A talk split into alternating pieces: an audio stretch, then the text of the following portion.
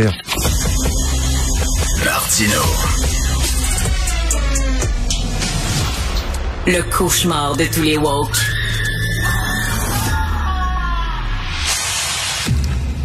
Alors, nous parlons avec Stéphanie Tougal, directrice des affaires publiques et gouvernementales chez TACTE.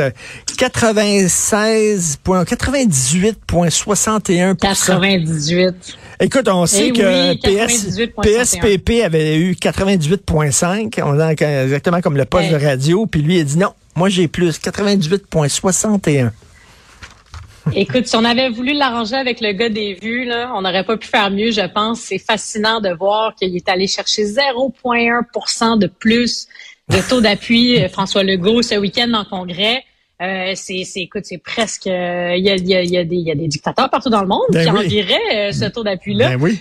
Mais sans blague, François Legault, on a senti ce week-end un appui important. Pas au-delà du score du 98,6%, j'ai l'impression que le gouvernement caquiste et les élus caquistes se pointaient en congrès en fin de semaine, en Estrie, en ayant en tête, c'est possible que ça se tiraille un peu, c'est possible que ça puisse brasser un peu. On a dû reculer sur un certain nombre d'éléments, on a dû se décevoir sur un certain nombre d'éléments. Pensons au troisième lien, par exemple. Peut-être que ça va se sentir. Et alors, Richard, ça s'est pas senti pantoute.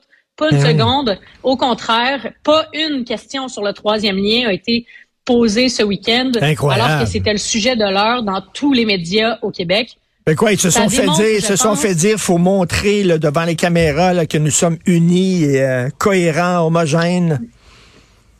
Il y a plusieurs choses. Je pense là, d'une part, la CAQ, c'est pas un parti de militants comme on peut le voir, par exemple, au PQ, chez QS ou même au Parti libéral. C'est un parti de fidèles, c'est un parti de staff aussi. Ça a été un congrès de staff. Donc, par là, j'entends des employés, des attachés politiques. Évidemment qu'il y avait des militants, mais c'est un parti qui ne tourne pas autour de sa vie militante, comme on a pu le voir dans d'autres formations politiques. Pensons au Parti québécois. Puis je pense que François Legault s'en fait quand même un point d'honneur que son parti ait laissé l'espèce d'héritage péquiste qu'on connaît, avec beaucoup de chicanes, beaucoup de tensions, beaucoup de divisions, beaucoup de débats aussi, parce qu'il n'y a pas juste du négatif, il y a aussi beaucoup de positifs. Donc vraiment, on l'a senti. Je pense que ça, c'est un des éléments. Ensuite, je pense qu'il y a encore un peu une espèce de vent de « wow, on a dominé encore une fois en 2022 les élections ». Et dominé, je pense que c'est le bon terme, là, avec quatre oppositions, qui se situent toutes en 10 et 20 %.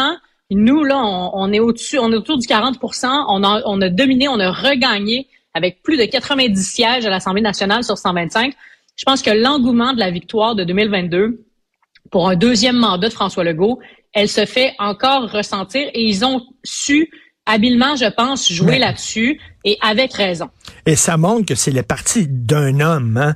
C'est François Legault. C'est ça la question. Si jamais il part, à un moment donné, là, la chicane va poigner. C'est vraiment tous unis derrière le chef. Puis il est plus grand que son parti, François Legault. Il est définitivement plus grand que son parti. Et tu m'amènes à mon troisième point qui démontre tout l'ascendant de ce gouvernement-là sur leur parti.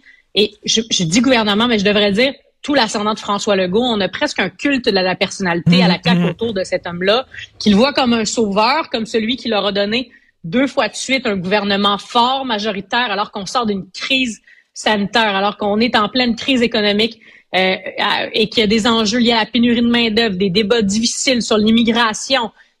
Mais pourtant, François Legault tient le cap et tient bon et arrive à faire des scores extrêmement impressionnant. Donc, je pense que les gens de la CAQ s'en sont rappelés ce week-end et ça a été surtout un moment pour eux de célébrer certains éléments plutôt que de se concentrer, comme d'autres partis politiques le font, sur des éléments qui suscitent beaucoup plus la division ou les grandes tensions politiques comme on a pu voir au Parti québécois d'où vient François Legault, par exemple. J'ai l'impression qu'il veut éviter ça à tout prix.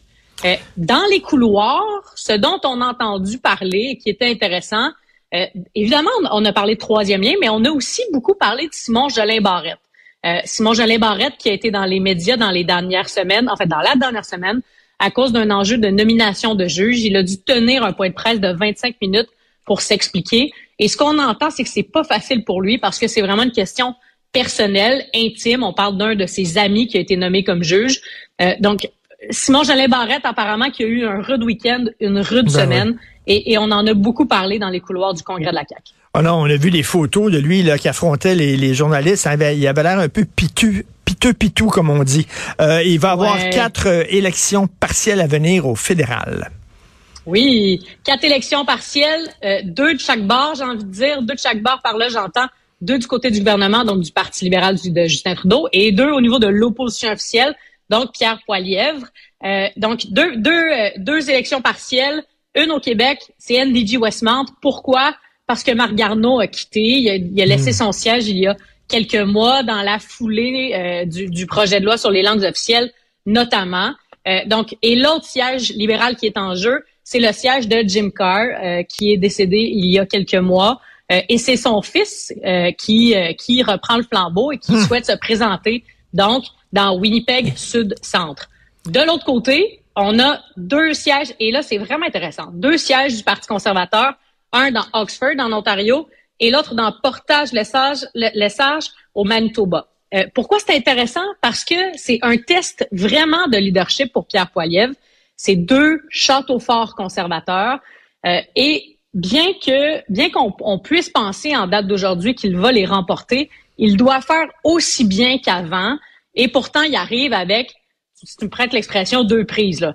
D'une part, dans Portage-la-Sage, il se bat contre Maxime Bernier, qui lui essaie de pousser son agenda anti-mesures sanitaires, anti-inflation, anti-système et tout ça, où ce genre de politique-là ont beaucoup d'écho. De l'autre côté, dans Oxford, peux-tu croire, l'ancien député conservateur qui quitte son siège après 19 ans de loyaux services au Parti conservateur appuie la candidate libérale. Donc, ça va brasser dans ces 2 comtés-là. Pierre Poilievre, c'est un test de leadership pour lui qu'on va voir dans les prochaines semaines. Voyons voir comment il va s'en sortir, parce que en fait, on regardera ça, c'est le 19 juin. On s'en reparlera certainement. Tom Mulcair m'a dit que Poilievre est en train de faire des gains dans la grande région de Toronto. Et de plus en plus présent.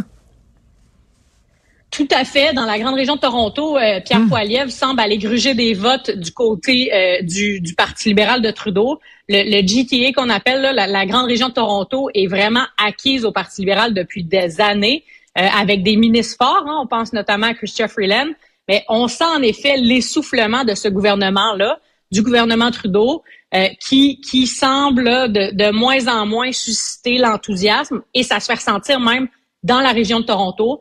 Justin Trudeau, s'il souhaite regagner les élections et être porté au pouvoir, même de manière minoritaire à nouveau, il a besoin de la région de Toronto et il a besoin du Québec, où là aussi, on sent un certain essoufflement, mais là, au profit du Bloc québécois.